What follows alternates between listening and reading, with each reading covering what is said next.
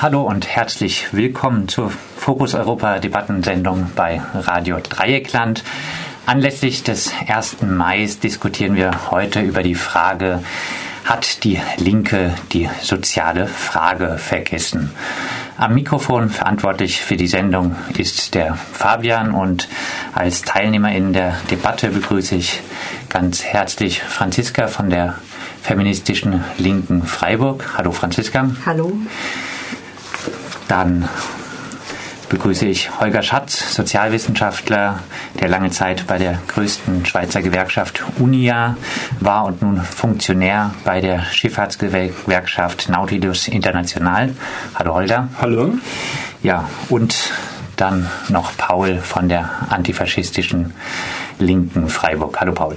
Hi. Ja, vielleicht zum Anfang erstmal, welche Bedeutung, Franziska, hat der 1. Mai für dich? Ja, der 1. Mai ähm, würde ich sagen, ähm, ist einmal ein historisch wichtiger Tag ähm, zur Würdigung ähm, vergangener Kämpfe und wichtiger Errungenschaften, äh, die gesellschaftlich ähm, erlangt wurden, ähm, aber gleichzeitig auch in Verbindung mit aktuellen sozialen Kämpfen. Es ist ein Tag, an dem viele verschiedene Menschen ähm, gemeinsam auf die Straße gehen, vor allem auch international. Es ist ein Tag der internationalen Solidarität. Ähm, für mich besonders ist wichtig auch, ähm, weil es ja der sogenannte Tag der Arbeit ist, ähm, auch darauf aufmerksam zu machen, welche Arbeit nicht sichtbar ist, also von welcher Arbeit nicht gesprochen wird.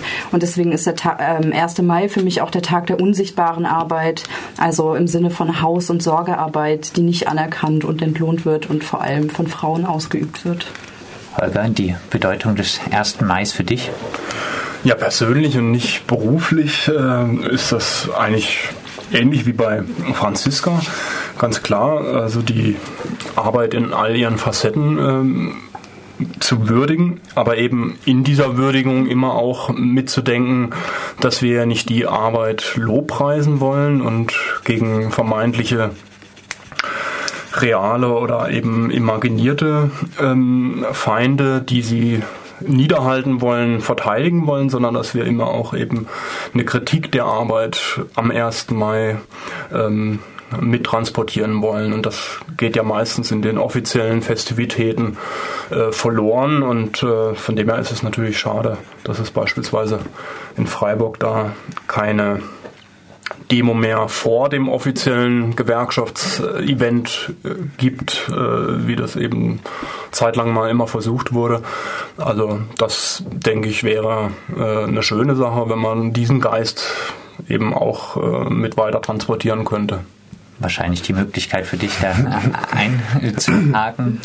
Ähm, naja, also ich würde sagen, für mich ist es vor allem auch erstmal ein wichtiges Symbol irgendwie, ein, ja, eine, eine weitere Möglichkeit irgendwie ähm, ja, zur Agitation irgendwie gegen, gegen die Gesamtscheiße so und ähm, ja, ich finde es eben ziemlich wichtig, da auf die Straße zu gehen und eben auch, also ich habe ehrlich gesagt überhaupt nichts gegen irgendwie eine, eine eigenständige revolutionäre Demo oder so. Ich finde es aber ähm, mindestens genauso wichtig ähm, als Teil der Gewerkschaftsdemo, ähm, wie wir auch das dieses Jahr wieder machen, wie wir auch ja, wieder aufrufen dazu, ähm, teilzunehmen, um eben äh, linke antikapitalistische Positionen auch da reintragen zu können. Und ähm, ich glaube, dass man gerade am 1. Mai eben vielleicht noch ein bisschen stärker das Gehör dafür findet, als das sonst der Fall ist. Und ja, deshalb würde ich sagen, es ist ein wichtiges Symbol und es ist ähm, ja, ein wichtiger Tag zur Agitation.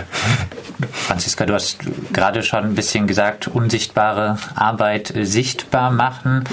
Äh, am Tag der Arbeit oder am Tag gegen äh, die Arbeit gibt es weiteres aus äh, feministischer Perspektive zum Thema Arbeit zu sagen?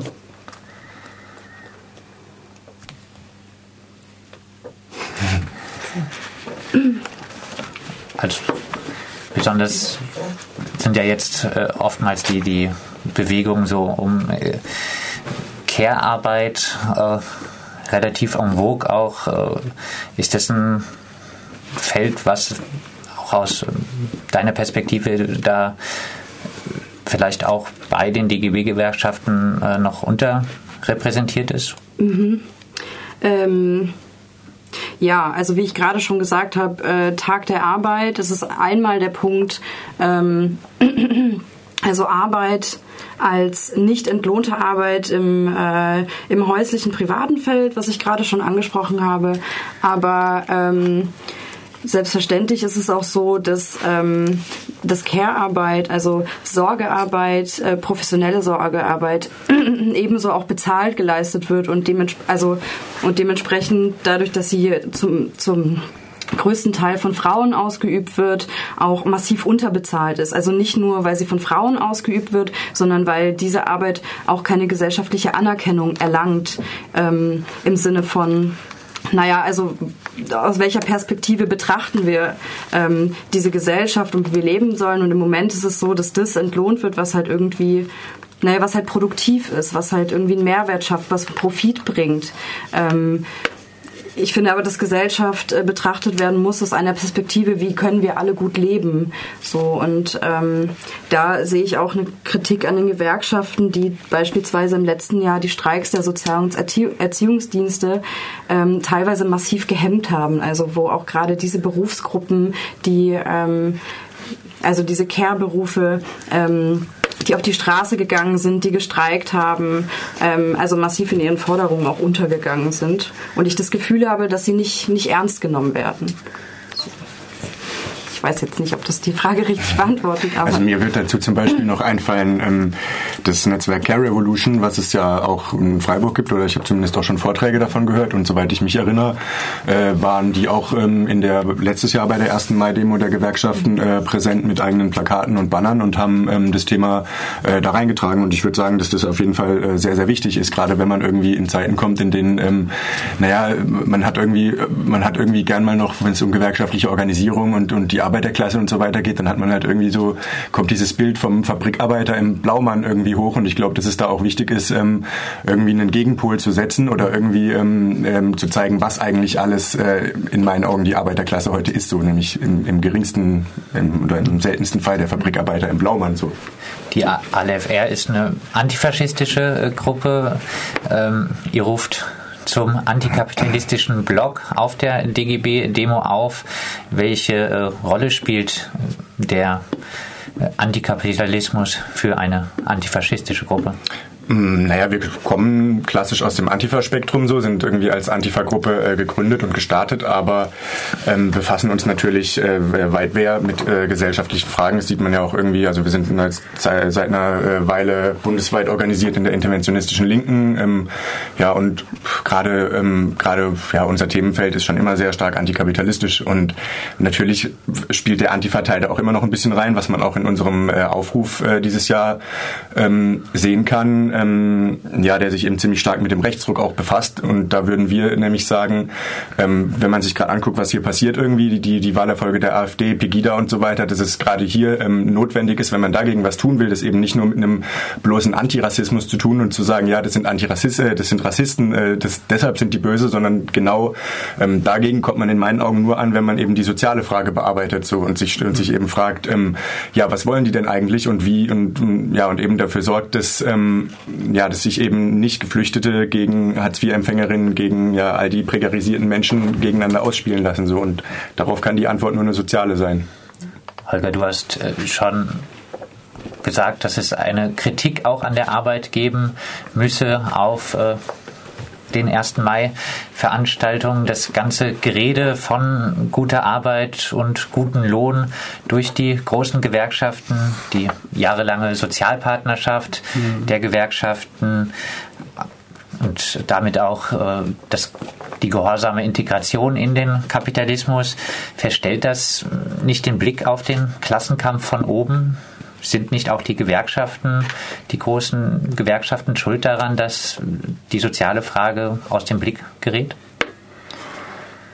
Na, das würde ich so nicht sagen. Also ich denke, die Gewerkschaften sind da in einer ziemlich blöden Rolle. Sie versuchen ja das schon seit Jahren äh, hochzuhalten, also diese klassische soziale Frage. Also ich denke halt eher, was sie halt vom, verpennt haben, aber das ist, ist weniger eine moralische Frage, sondern das liegt ja in ihrer in ihrer Struktur, äh, dass sie halt einfach als Branchengewerkschaften versuchen wollen, möglichst viel Mitglieder zu, zu halten, dass sie da äh, punkten wollen, dass eben genau das, was Franziska gesagt hat, beispielsweise die die unbezahlte Arbeit einerseits, aber auch die bezahlte, schlecht bezahlte Arbeit im Care-Bereich. Also Care-Bereich ist ja dann eben auch oft äh, schon kommodifiziert, wie man sagt, also schon äh, als Lohnarbeit organisiert, aber eben extrem schlecht.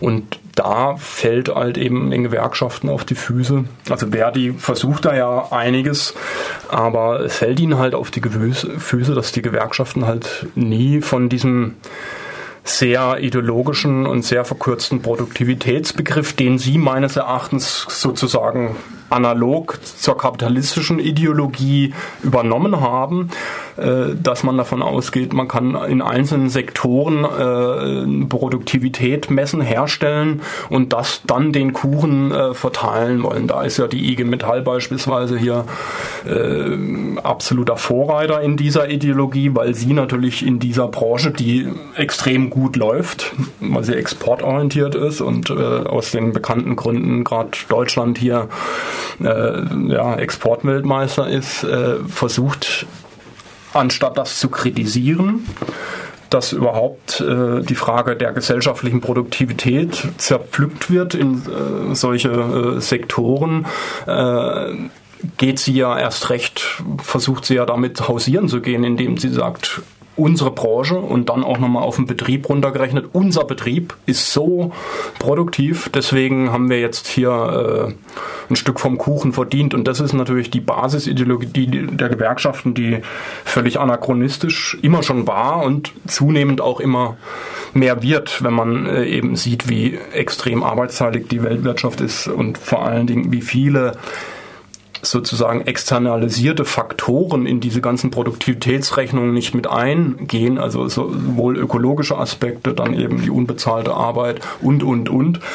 Ähm, da meine ich, haben die Gewerkschaften das verpennt, aber in der klassischen sozialen Frage äh, sind sie ja leider äh, hat das ja immer ein bisschen was Erbärmliches. Äh, versuchen sie ja gegen den Trend äh, dieser ganzen Individualisierung, wie er seit den spätestens den 90er Jahren herrscht, immer eben noch äh, diese soziale Frage hochzuhalten. Also da können sie einem ja fast leid tun. Also deswegen würde ich da an der Stelle sie nicht allzu sehr kritisieren. Aber wenn man jetzt auch zum Beispiel äh, die Abschlüsse bei der Post anguckt, selbst von Verdi, was ja doch als noch ein bisschen kämpferischere DGB-Gewerkschaft gilt, muss man doch sagen, besonders äh, kämpferisch sind. Äh, ich glaube, man muss halt sehen, dass die Gewerkschaften ähm, halt auch nur in einem, in einem bestehenden Setting agieren können. So. Und man kann sicherlich, also man, die, die Gewerkschaften in, in Deutschland haben sicherlich nochmal eine bisschen andere Rolle oder sehen nochmal ein bisschen anders aus, historisch bedingt, und äh, als jetzt irgendwie allein in Frankreich oder so, wenn man sich anguckt, wie da gerade Kämpfe laufen. Aber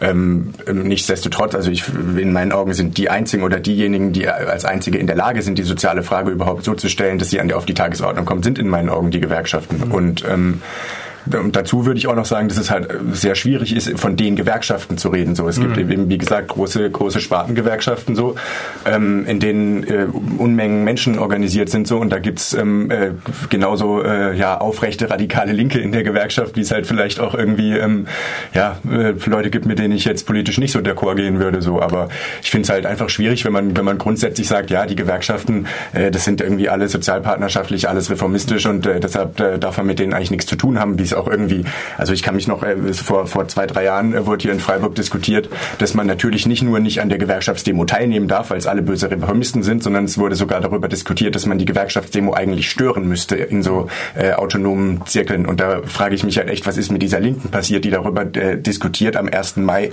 die Gewerkschaftsdemo zu stören. Da, da kann ich mir nur an den Kopf fassen. Das geht mir wirklich, das geht, ich kann es immer noch nicht verstehen. Es ist zum, zum Glück inzwischen wird es nicht mehr so diskutiert. So verschiedene Leute mobilisieren auch auf unserem Blog von denen ich das vor hm. äh, ein paar Jahren jetzt nicht erwartet hätte. Aber ja, die Gewerkschaften. Wobei auch die Gewerkschaften natürlich, was Werkverträge etc. Mhm. angeht, jetzt nicht unbedingt immer die allzu löbliche Rolle gespielt haben. Das ist, würde ich völlig unterstreichen. Also eben als auch Funktionär, wie du mich bezeichnet hast, also als äh, äh, ja, ich bezeichne mich immer als nebenberuflichen oder wie auch immer äh, Hobbygewerkschafter, aber ich sehe das halt immer ein bisschen zweischneidig. Also ich sehe es einerseits tatsächlich natürlich so historisch und auch aktuell gibt es ja viele Beispiele, wo wirklich die Gewerkschaften blockieren und wirklich Klassenkampf von unten kontrollieren und möglicherweise auch abwürgen. Das kann man ja auch ganz klar strukturell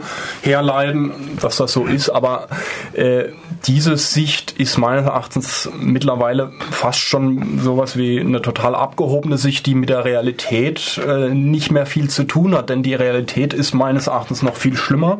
Und zwar dahingehend, und da spreche ich jetzt eher auch aus der Erfahrung oder der leidvollen Erfahrung von der Versuch, dem Versuch, äh, heute noch äh, Streiks zu organisieren ähm, oder überhaupt mal noch in bestimmten Branchen, wie es jetzt in der Baubranche war, wie es in vielen anderen prekären Branchen ist, überhaupt noch überhaupt Leute zu finden, die bereit sind, ohne Angst überhaupt erstmal untereinander im Betrieb ins Gespräch zu kommen, auch unabhängig von der Gewerkschaft, ähm, aber auch mit der Gewerkschaft äh, und wo, wo einfach meine These ganz klar die ist, es gibt ganz viele Gründe, für die nichts die Gewerkschaft äh, etwas kann, die dazu geführt haben, dass jetzt hier in Deutschland im Besonderen, aber das ist auch ein allgemeiner Trend, ähm, seit den 90er Jahren eine extreme Individualisierung da ist. Das hat was damit zu tun mit der extremen Ausdifferenzierung der Arbeitsverhältnisse, dass es immer mehr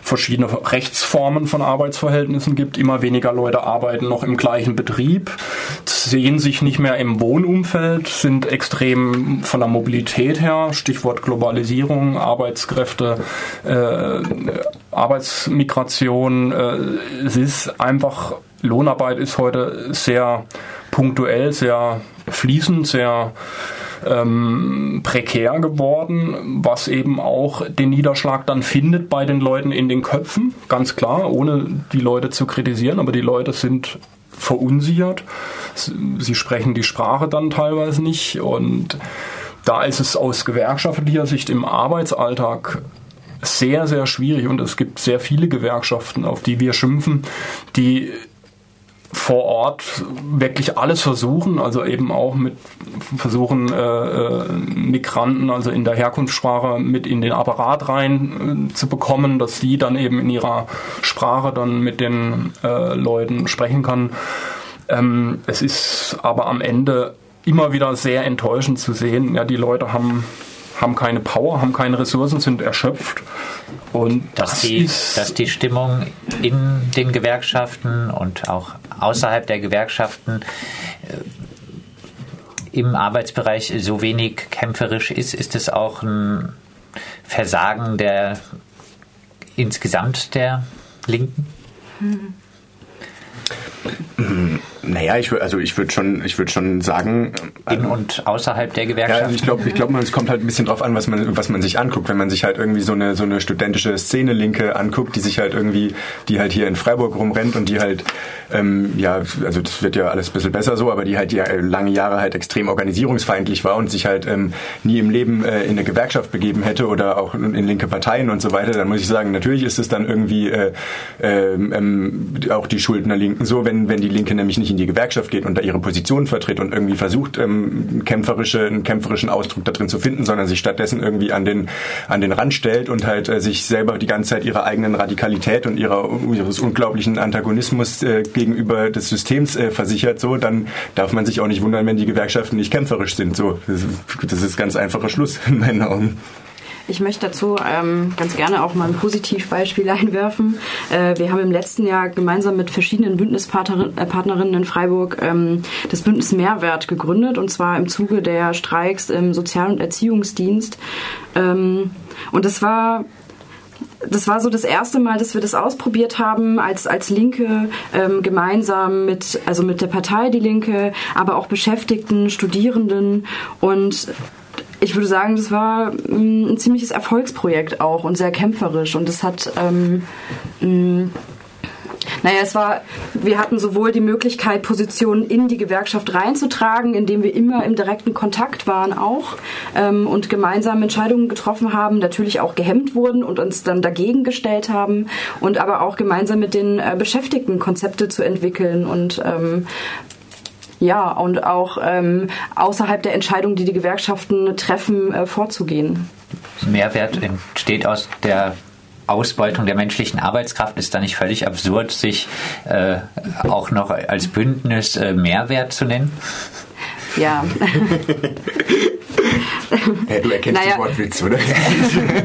ja, wir sind mehr wert war äh, der große, war der Slogan dieser Kampagne und ähm, ein wichtiger Slogan für die Menschen, die sich, äh, also für die Beschäftigten, die sich mit dieser Kampagne identifiziert haben, die sich, äh, die gestreikt haben, äh, die auf die Straße gegangen sind, haben gesagt, wir sind mehr wert als das, was wir gerade erhalten. So, von daher.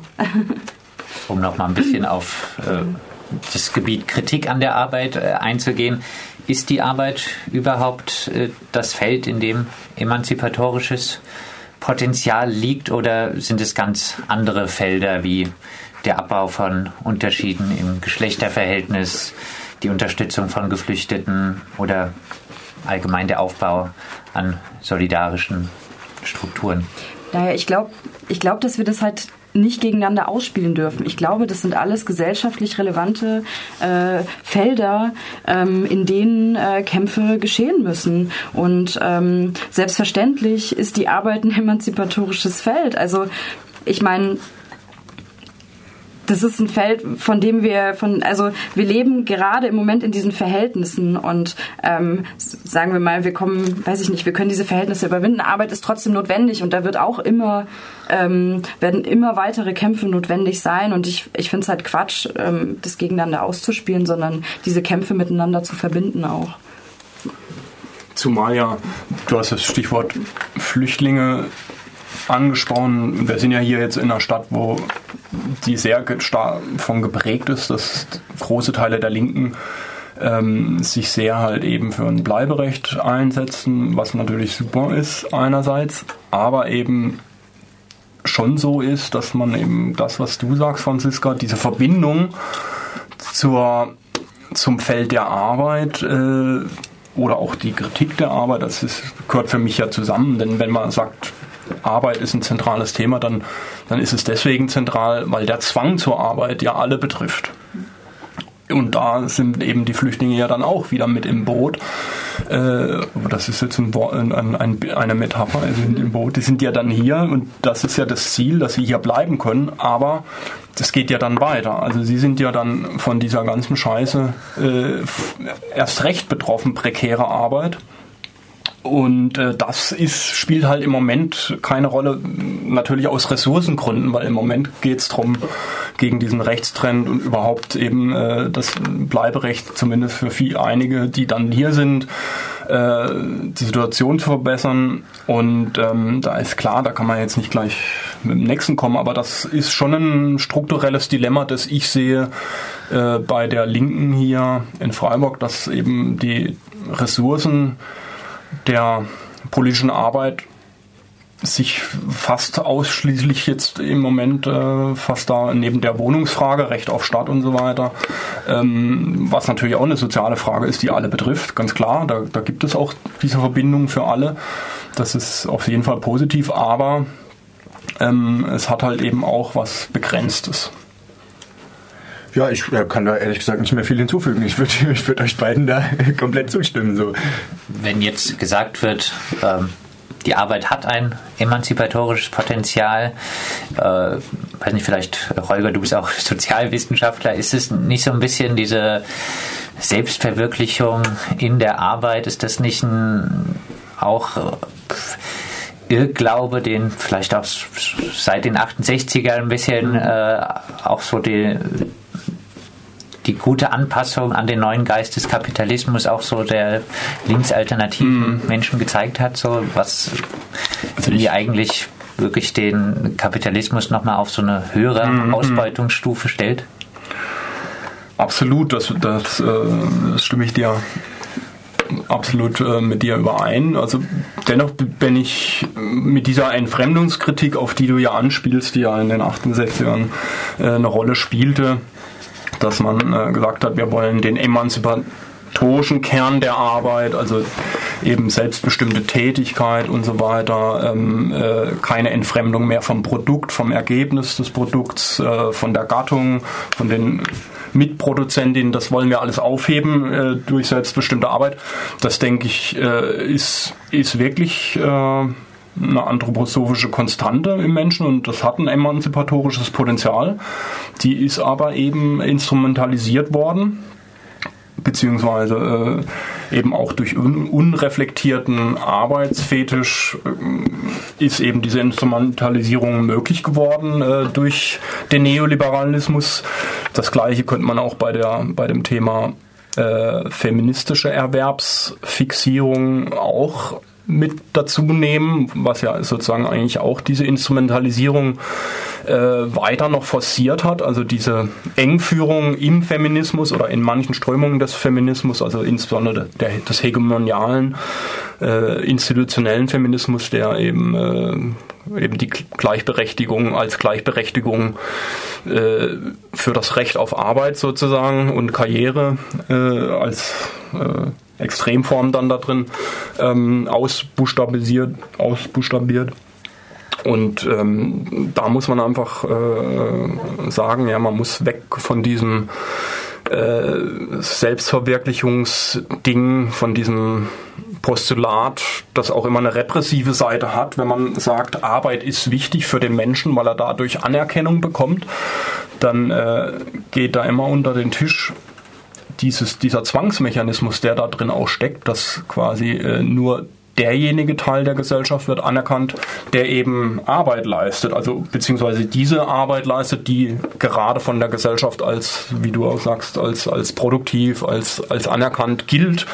Und das ist ja ein, ein repressiver, inhumaner Mechanismus, den es eigentlich zu durchbrechen gilt. Also deswegen gehört für mich neben diesem emanzipatorischen potenziellen Aspekt des Tätigseins immer auch die Kritik am, an dieser Zwangsform.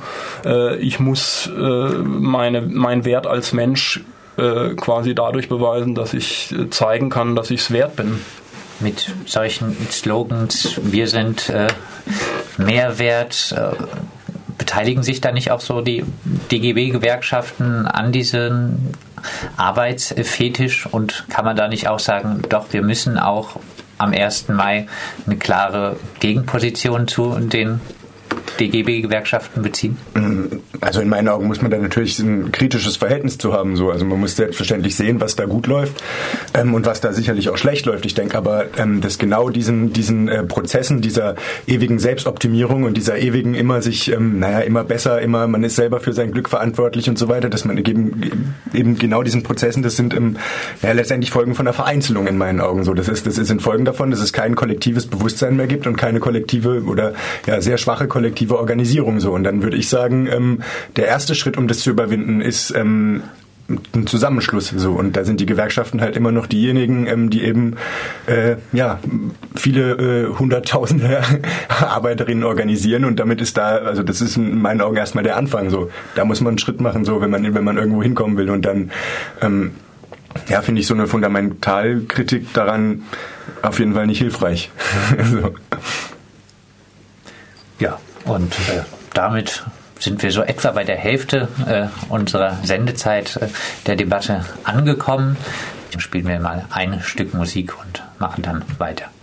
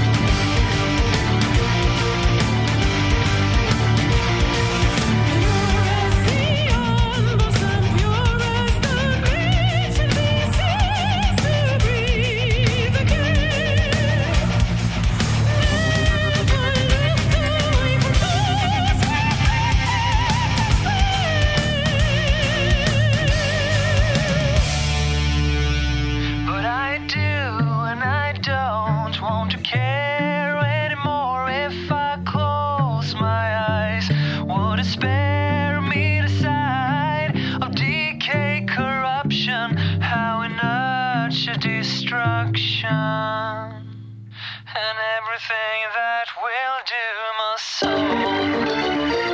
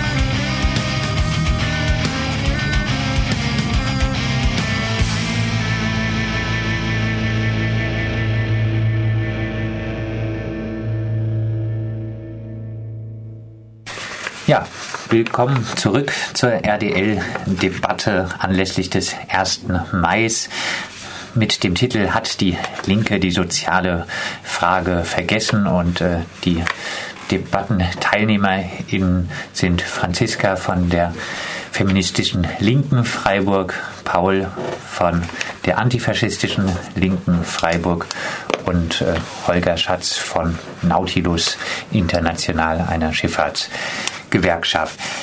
Ja, blicken wir vielleicht ein bisschen auf die äh, sogenannten Bewegungslinken. Verliert man vor all den populären linken äh, Themen Antirassismus, Alternativkultur, Veganismus und vielleicht auch Queerfeminismus den so elementaren äh, Widerspruch zwischen Kapital und Arbeit teilweise aus dem Blick? Hm, also ich würde würde dazu sagen, man muss halt gucken, wo man hinguckt. So, man muss, man muss halt vor allem ähm, sehen, dass äh, Subkultur äh, nicht gleich Politik ist. Und wenn ich halt sehe, dass gerade in so einer in so einer studentischen äh, Szene Linken in Freiburg halt ähm, so ein politisches Bewusstsein oder so eine ja so eine Selbstidentifikation als Linker viel eher darüber hergestellt wird, dass man halt irgendwie Aufnäher äh, trägt und in äh, runtergekommenen autonomen Zentren äh, Punkmusik hört, so, dann äh, muss ich mich nicht wundern, dass die soziale Frage aus dem Blick gerät, weil das ist irgendwie ähm, ja in, in vielen Teilen halt eine Selbstbeschäftigung. Man dreht sich um sich selber und man streitet sich ähm, äh, um Themen, ähm, die halt, ja, also die halt einfach vollkommen irrelevant sind außerhalb dieses, äh, außerhalb dieses kleines, kleinen Kosmos. Und ähm, ja, wenn man, wenn man dahin guckt, dann sicherlich. Antirassismus irrelevant? Ja, nee, das habe ich jetzt nicht gemeint. Antirassismus habe ich nicht gemeint. Aber also ich würde in dem Punkt auch sagen, das hatten wir auch eben schon, das ist was, was man nicht voneinander trennen kann. So, das sind Kämpfe, die müssen miteinander geführt werden. so Und äh, sicherlich auch antirassistische Kämpfe, aber ja, man soll halt einfach Subkultur Kultur nicht mit Politik verwechseln. Queerfeminismus irrelevant? Naja, ich glaube, die Frage ist halt, aus welcher, aus welcher Perspektive geht man halt an diese Themen heran. Und natürlich ist es eine Möglichkeit, sich irgendwie, weiß ich nicht, in seinem veganen oder queer-feministischen Zirkel um sich selbst zu drehen und ähm, sich ausschließlich mit äh, seiner eigenen Identität quasi zu befassen. Ähm, oder ähm, schafft man auch den Sprung dazu, diese Themen aus einer antikapitalistischen Perspektive zu betrachten und ähm, weiß ich nicht, auch eine Gesellschaftskritik mit reinzubringen, eine grundlegende Gesellschaftskritik. Ähm, ja, genau. Insgesamt scheint relativ große Einigkeit zu sein, auf jeden Fall darüber, dass äh, die soziale Frage ein bisschen äh, untergeht, auch äh, bei den sogenannten Bewegungslinken. Holger, du bist gewerkschaftlich aktiv äh, in der Schweiz. Äh, in der Schweiz, ich glaube, es gibt demnächst äh, eine Volksabstimmung zum Thema Grundeinkommen. Auch am Grundeinkommen gibt es ja relativ äh, viel Kritik.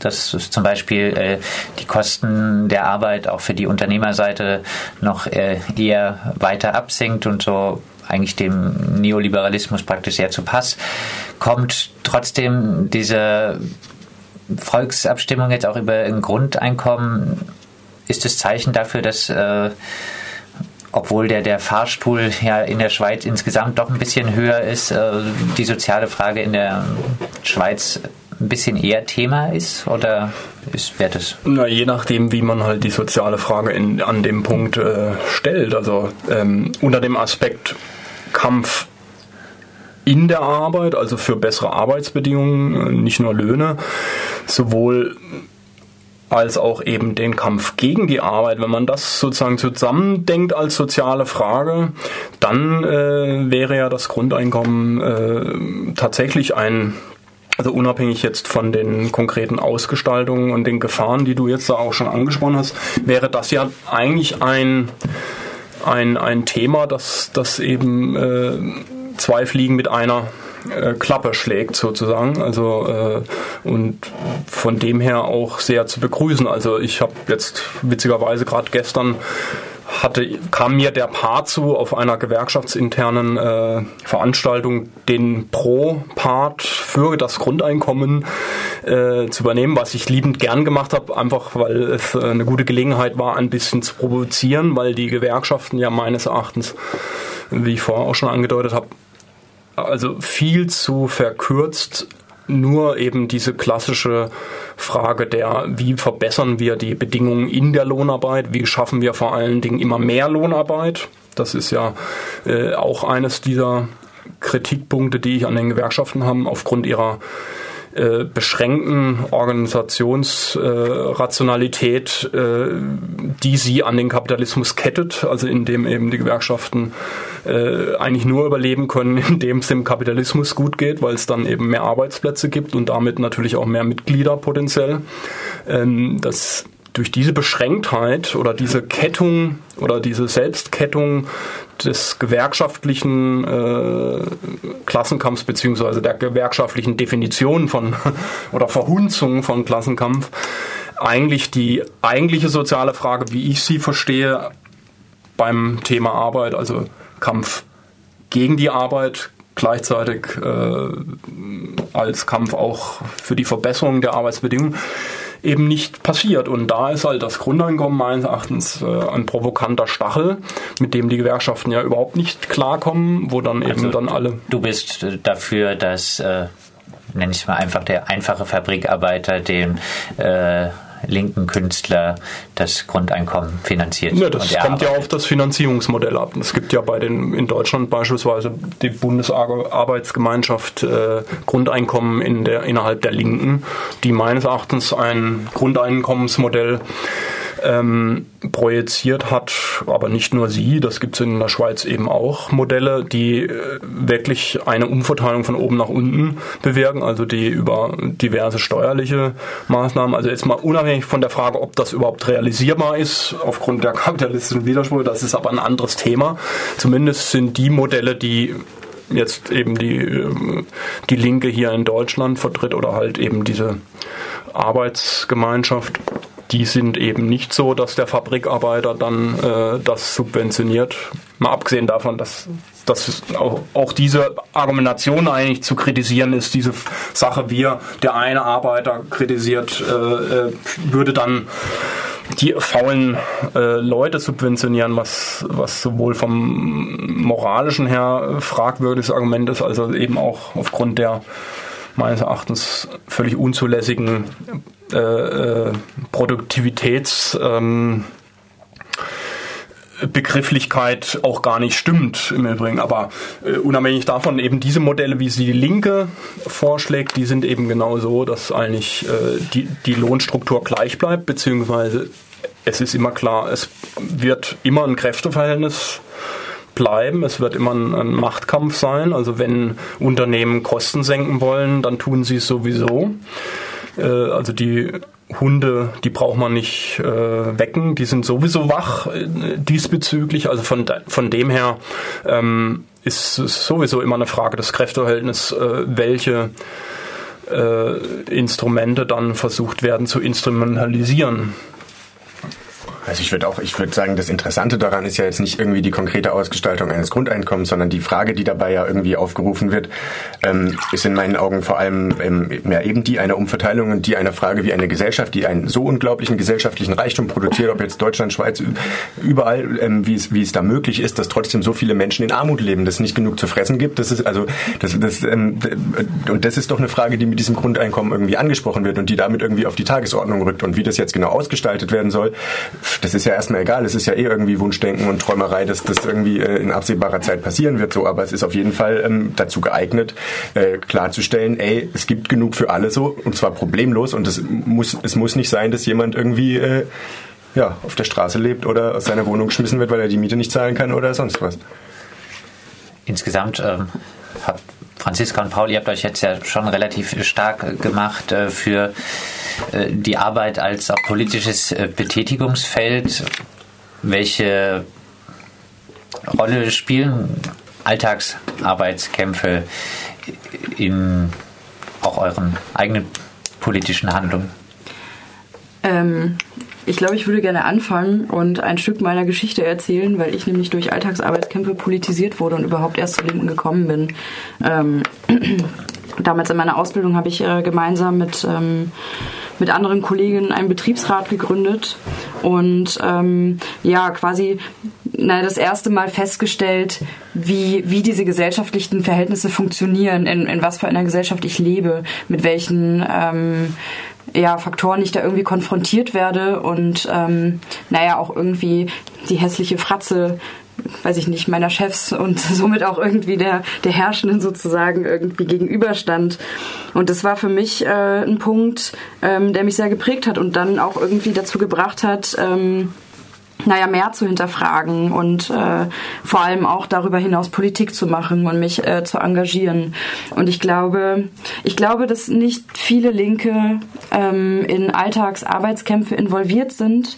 Ich glaube, dass wir alle Teil dieses Systems sind und irgendwie, äh, also ich glaube es nicht nur, ich weiß, dass wir alle Teil dieses Systems sind und ähm, auch mit diesen Individualisierungspraxen ähm, zu kämpfen haben. Und das erlebe ich auch bei mir selbst heute, wenn ich in irgendwelchen prekären Nebenjobs oder so arbeite. Es ist unheimlich, unheimlich schwer, ähm, dort, dort Kämpfe zu führen. So, und ich glaube, aber dass, also dass eine Linke an sich da auch ein gutes Netz schaffen könnte, wenn, ähm, naja, wenn dieses Feld als Existenzgrundlage der Menschen ähm, ernster genommen werden würde auch. Alltagsarbeitskämpfe für eine antifaschistische Gruppe? Also ich würde, ich würde sagen, ich finde die sehr wichtig und ich muss aber sagen, dass die bei mir oder in unserer Gruppe da für eine zu geringe Rolle spielen. So, das ist dann vielleicht auch ein Punkt, wo so ein bisschen ähm, Anspruch und Realität halt dann auch manchmal so ein bisschen auseinanderklaffen. Aber ich sehe auf der anderen Seite ähm, ziemlich spannende Beispiele ähm, aktuell, wo eben auch aus einer solchen, ähm, ja, äh, einer solchen Szene linken äh, ähm, da interveniert wird. Ich sehe da zum Beispiel den Amazon-Streik in, in Leipzig, ähm, wo äh, Genossinnen von der interventionistischen Linken Leipzig, die Gruppe Prisma, ähm, sich ähm, extrem stark rein äh, engagiert haben und ähm, da ein großes Soli-Bündnis aufgebaut haben, ein Konzept des Konsumentinnenstreiks äh, erarbeitet haben. Da geht es darum, dass man eben haufenweise äh, Kram bei Amazon bestellt, das kein Mensch braucht und dann wieder zurückschickt, weil es ist kostenlos und halt eine Soli-Botschaft an die Streiken kostet einen Haufen Geld für Amazon und ist ähm, deutlich sinnvoller als ein Boykott. Also ich sehe da viele Möglichkeiten, wo man da ähm, äh, rein intervenieren kann und muss aber auch feststellen, dass es ähm, äh, bei uns aktuell eine kleinere Rolle spielt, als es in meinen Augen sollte ziehen wir auch noch ein bisschen den europäischen Vergleich. Wir haben gerade schon die Diskussion um Grundeinkommen in der Schweiz angesprochen. Blicken wir ein bisschen nach, nach Frankreich. Eine so massive Protestbewegung, wie sie aktuell in Frankreich gegen die Arbeitsrechtsreform, auch mitgetragen von Studierenden und Oberschülerinnen, äh, gibt, gab es in Deutschland gegen die Agenda 2010, die ja letztlich jetzt ganz Europa aufgezwungen wird, nicht. Da war sehr wenig äh, vorhanden. Flexibilität scheint hierzulande auch für Lohnabhängige und nicht nur für das Kapital eher Verheißung und nicht Bedrohung, gegen die man sich gemeinsam wehren muss, äh, zu sein. Warum ist das äh, Protestpotenzial gegen solche Reformen des Arbeitsmarkts ähm, so unterschiedlich in Deutschland, in Frankreich? Hm, also ich würde jetzt zwei Aspekte nennen.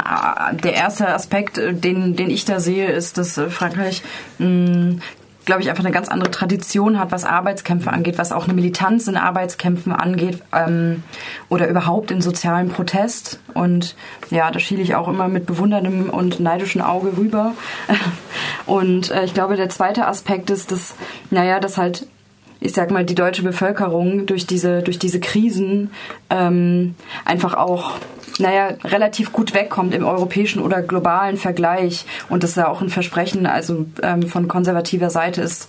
Ähm, an unserer Seite ähm, werdet ihr als Gewinner quasi aus dieser ja, aus dieser Krise herauskommen und äh, ich glaube, den Leuten geht es im globalen Vergleich einfach zu gut und das ja. Ja, ich kann mich da nur anschließen. Die subjektive Krisenbetroffenheit ist einfach ähm, hier nicht sonderlich stark ausgeprägt. So ebenso ähm, ja, andere politische Kultur. Und ähm, ja, die Frage, also die Frage ist, wie kommt man dagegen an irgendwie so? Also wie kommt man dagegen an, dass irgendwie äh, nicht die Menschen ähm, davon ausgehen, dass sie an der Seite der Herrschenden irgendwie äh, äh, ja letztendlich besser dastehen so. Und mhm. die ähm, ja, kann ich jetzt gerade auch nicht beantworten. Wäre cool. ich könnte. Vielleicht gehen wir mal nach Frankreich und gucken. Ist ja nicht so weit. Ja. Aber meines Erachtens ist, also ich unterstütze es voll, was ihr sagt. Also ich sehe auch diese unterschiedlichen Traditionen auch und auch, auch kulturell kann man das natürlich auch historisch noch viel stärker noch auch herleiten. Also Stichwort Protestantismus und so weiter. Arbeitsethos spielt auch eben eine Rolle, was äh, sehr viel an, an, an Kampfbereitschaft auch sozusagen mentalitätsmäßig immer schon blockiert hat. Diese extreme Identifikation mit, mit seiner Arbeitsstelle, was eben auch was sehr Unterwürfiges immer auch hatte und das ist natürlich dann eben die andere Schlagseite dessen, dass man nicht aufbegehrt gegen oben, sondern eben äh, nach unten sozusagen dann äh, das weitergibt oder gegen sich selbst. Aber was ich noch sagen wollte, Stichwort Deutschland und Schweiz beispielsweise als zwei Länder, denen, wo sozusagen das, äh, wie ihr sagt, Krisenniveau ähm, nicht so angekommen ist. Also ich finde halt, wenn ich wieder an das Grundeinkommen zurückkomme und gerade in der Schweiz schaue, warum das da so äh, ein, ein Window of Opportunity sozusagen geöffnet hat, ähm, der Diskussion, die vorher in diesem relativ äh, dunklen Land ja oder in dieser Gesellschaft, wo äh, nicht sehr viel Utopisches ähm, verhandelt wird in der Regel, sondern wo gearbeitet und konsumiert wird, äh, ähm, doch auf einmal eben in diesem Grundeinkommen quasi als Chiffre ein, ein gesellschaftliches Leiden sich darstellt, meines Erachtens, was sehr viel eben doch mit der Arbeitswelt zu tun hat. Also eben vor allem mit diesem zunehmenden Stress, mit dieser Arbeitsverdichtung, mit dieser ähm, Individualisierung da drin, selbst wenn dann eben äh, das Lohnniveau vergleichsweise hoch ist, aber äh, ich bin der Meinung, dass es eben da eine äh, Verbindung gibt zu auch der ganzen Frage, Leute haben immer weniger Zeit, eben auch für die unbezahlte Arbeit, für, ähm, für politisches Engagement, äh, für das Miteinander sozusagen, das gesellschaftliche, weil einfach die Arbeit äh, ja alles und immer mehr absorbiert. Da kommt, also ich spreche, habe da auch einen Text geschrieben, den ich in Eigenwerbung hier jetzt auch gerne auf meiner Homepage äh, als abrufbar darstelle, der nennt sich die Erwerbsarbeitsblase. Also da spreche ich von einer wirklichen Erwerbsmobilmachung, quasi gegen diesen vermeintlichen, auch in den Gewerkschaften immer wieder äh, ähm, ja, bewirtschaftenden äh, Klagelied, dass der Kapitalismus die Arbeit abschafft, sehe ich das eben gerade umgekehrt, dass der Kapitalismus aufgrund seiner historischen Entwicklung, seiner äh, internen Widersprüche immer mehr Erwerbsarbeit nach sich zieht, die eigentlich mit der stofflichen Produktion dieser Produkte und auch den Dienstleistungen, die erwerbsmäßig und marktwirtschaftlich abgewickelt werden, eigentlich in immer weniger in einem Zusammenhang mit der rein stofflichen, äh, die, äh, dienstleisterischen Abwicklung stehen, sondern immer mehr etwas zu tun haben mit der juristischen Abwicklung, der Verwertung dieser Arbeitsprodukte bzw. dieser äh, Dienstleistungen, der Bewerbung, der äh, Verwaltung des, der Finanzen sozusagen und äh, selbst in den Gesundheitsberufen, in den äh, Sozialberufen. Also immer mehr Verwaltungsapparat. Immer mehr Verwaltung, genau. Und äh, dass äh, hier eigentlich diese kapitalistischen Widersprüche tatsächlich dazu drängen, dass immer mehr absurdeste und sinnloseste, also wenn man jetzt auch moralisch äh, Kategorien mit reinbringt und ökologische Argumente mit reinbringt, äh, wirklich äh, absolut schädliche Erwerbsarbeit stattfindet in immer steigenderem Ausmaße. Ähm, das deckt sich ja auch hier mit den, mit den äh, Daten für Deutschland, Stichwort Jobboom, wo ich einfach sage, wir müssen auch gerade als Gewerkschaften äh, in, eigentlich sagen, stopp, wir müssen diese Erwerbsfixierung auch und der ganzen Gesellschaft, auch der sozialen Versicherungen. Stopp sagen relativ wenige äh, Leute immer noch. Ihr habt jetzt gesagt, äh, den Leuten geht es hier in Deutschland noch zu gut. Seid ihr AnhängerInnen äh, der Verelendungstheorie? Nee, natürlich nicht. Es ist natürlich auch nicht so, wenn es den Leuten schlecht geht, dass sie dann jetzt sofort aufbegehren würden. So, es ist aber ganz einfach so, dass es eine, ähm, also dass da glaube ich schon ein Vergleich angestellt wird, so dass halt, dass es halt relativ einfacher ist zu sagen, guck doch mal äh, nach Griechenland so, äh, da, ganz schön scheiße war. Wollt ihr etwa auch, dass es euch so geht? Nö, dann machen wir das jetzt so, wie Mutti sagt. Irgendwie. Und das ist, also ich würde sagen, das ist nicht, ähm, das ist nicht automatisch daraus resultiert, aber es kann halt relativ einfach als Argument oder als, ähm, ja, es kann halt verwandt werden irgendwie. Kommen wir angesichts der Zeit vielleicht auch schon äh, zur Abschlussrunde, vielleicht aus eurer jeweiligen Perspektive. Die soziale Frage, was ist das eigentlich und welche Kämpfe müssten geführt werden, um sie erfolgreich anzugehen, diese soziale Frage? Wer will anfangen?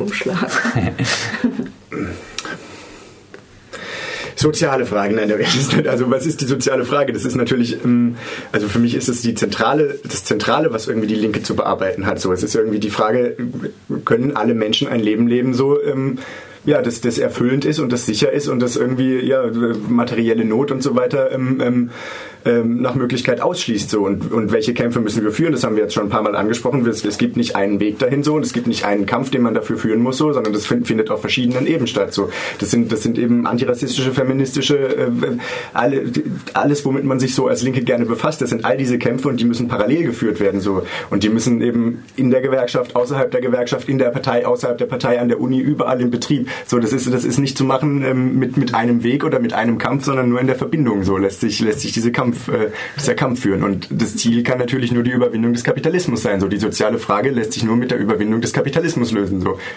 Ganz einfach. Wenig angreifbare Antwort. Franziska, die ja, soziale, soziale Frage aus deiner. Naja, ich würde auch sagen, dass die soziale Frage halt im Prinzip die Grundlage unserer aller Lebensbedingungen betrifft. Und ja, ja, wie du auch schon gesagt hast, die, die Basisfrage ist, also wie können wir alle gemeinsam ein gutes Leben führen. Also nicht nur, wie können wir leben, sondern wie können wir auch gut leben.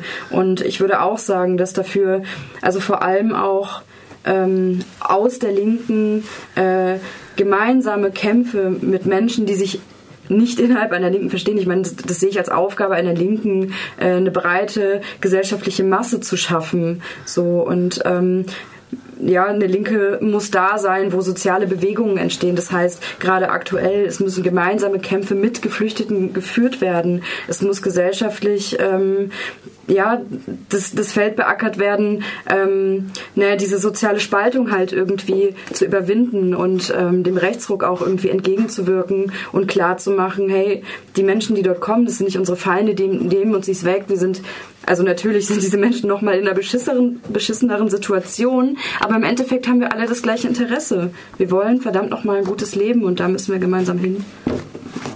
Vielleicht ganz kurze Rückfrage noch als eine antifaschistische Gruppe an eine antifaschistische Gruppe gerichtet ist da gerade nicht jetzt dort, äh, wo Kämpfe passieren, fixiert man sich da auch in so einer antifaschistischen Szene nicht gerade viel zu sehr auf äh, die AfD und lässt alles andere so ein bisschen liegen? Naja, also ich kann, für meine Gruppe würde ich das jetzt nicht sagen, ehrlich gesagt so. Und ich glaube auch, dass es bundesweit nicht, nicht so stark ist irgendwie. Und ich würde auch, wie ich es ja auch vorhin schon mal gesagt habe, wird irgendwie äh, die, die äh, These vertreten, dass ähm, mit einem reinen Abwehrkampf oder mit einem reinen, äh, ja, mit einem reinen Kampf gegen die, gegen die AfD in klassischer Antifa-Manier da nichts zu gewinnen ist, so, sondern, ja, sondern indem man mit linken Themen die Felder besetzt, die eben von dort von rechts besetzt werden. So und vielleicht auch einfach mal darauf aufmerksam macht, dass es eben nicht die Partei des kleinen Mannes ist, sondern dass da ja, das ist äh, eine neoliberale Partei der Bourgeoisie letztendlich darstellt. Ja, ich glaube, ein Problem der Linken ist vor allem auch, ähm, naja, dass sie keine würde sagen, keine verständliche Sprache spricht. Ich hm. glaube, eine Stärke der AfD ist halt, dass sie, dass sie propagandistisch und ähm, populistisch arbeitet. Und ich glaube, dass wir als Linke vielleicht auch einen solchen Weg, also wir müssen die Sprache der Menschen sprechen, so und die Bedürfnisse der Leute erkennen und sehen, wo sind soziale Probleme. Und wir müssen Antworten darauf finden und wir müssen sie vor allem auch äußern. Es bringt überhaupt nichts, wenn wir die halt irgendwie auf unserem Plenar diskutieren oder in unserem linken Zentrum, äh, Zentren, sondern wir müssen damit raus auf die Straße so und wir müssen damit raus an die Arbeitsplätze, in die Uni, ähm, ja, da wo wir sind und wo wir leben und genau. Und jetzt spannend zum Abschluss. Äh, ob der Sozialwissenschaftler die äh, verständliche Sprache, die gerade angemahnt äh, Ja, wurde. absolut, bin ich auch der Meinung. Also soziale Frage, vor allen Dingen, was ist das? Und soziale Frage ist, äh, muss äh, vermittelbar, muss sexy auch dargestellt werden. Also wir müssen wirklich die soziale Frage pushen, denn das ist, glaube ich, das Hauptproblem. Das, ihr habt es auch angesprochen, gerade aufgrund auch dieser sicherlich hier in Deutschland sehr verbreiteten Phobie, die natürlich nicht von ungefähr kommt, aber dieser Phobie wie, ja, wir dürfen nicht die soziale Frage thematisieren, weil wir sonst den Rechten in die Hände spielen. Davon müssen wir absolut wegkommen. Das ist ein totaler Holzweg und der ist natürlich auch gerade hier in Freiburg, äh, sehe ich das natürlich als eine der Gründe, warum die Linke die soziale Frage verlassen hat, weil man sich sehr ähm, mit den Themen, äh, wo sind die Gefahren äh, einer autoritären Besetzung der sozialen Frage, auch vor dem Hintergrund der, der Historie, Antisemitismus und so weiter, hat man eben dann quasi das Kind mit dem Bade ausgeschüttet und sich quasi dann lieber entweder in Theoriekreise rein äh, begeben oder man macht reine Minderheit, reine Menschenrechtspolitik. Also sprich, man versucht auf allen Ebenen der Ausgeschlossenheit oder jeder soll seine Sexualität Sexualität leben, bla bla bla, jeder soll das und das machen können. Und das führt, wir müssen wegkommen von diesem äh, rein menschenrechtlichen, äh, wir sind auf Seiten all der Ausgeschlossenen und Ausgegrenzt, wir müssen hinkommen eben zum Kern, zur, zur sozialen Frage. Und die müssen wir auch vermittelbar äh, aufs, aufs Tablett bringen. Und am besten natürlich äh, am Sonntag. Und das waren äh, die Schlussworte. Äh, ja, das war's, die Fokus Europa Debatte hat die Linke die soziale Frage vergessen.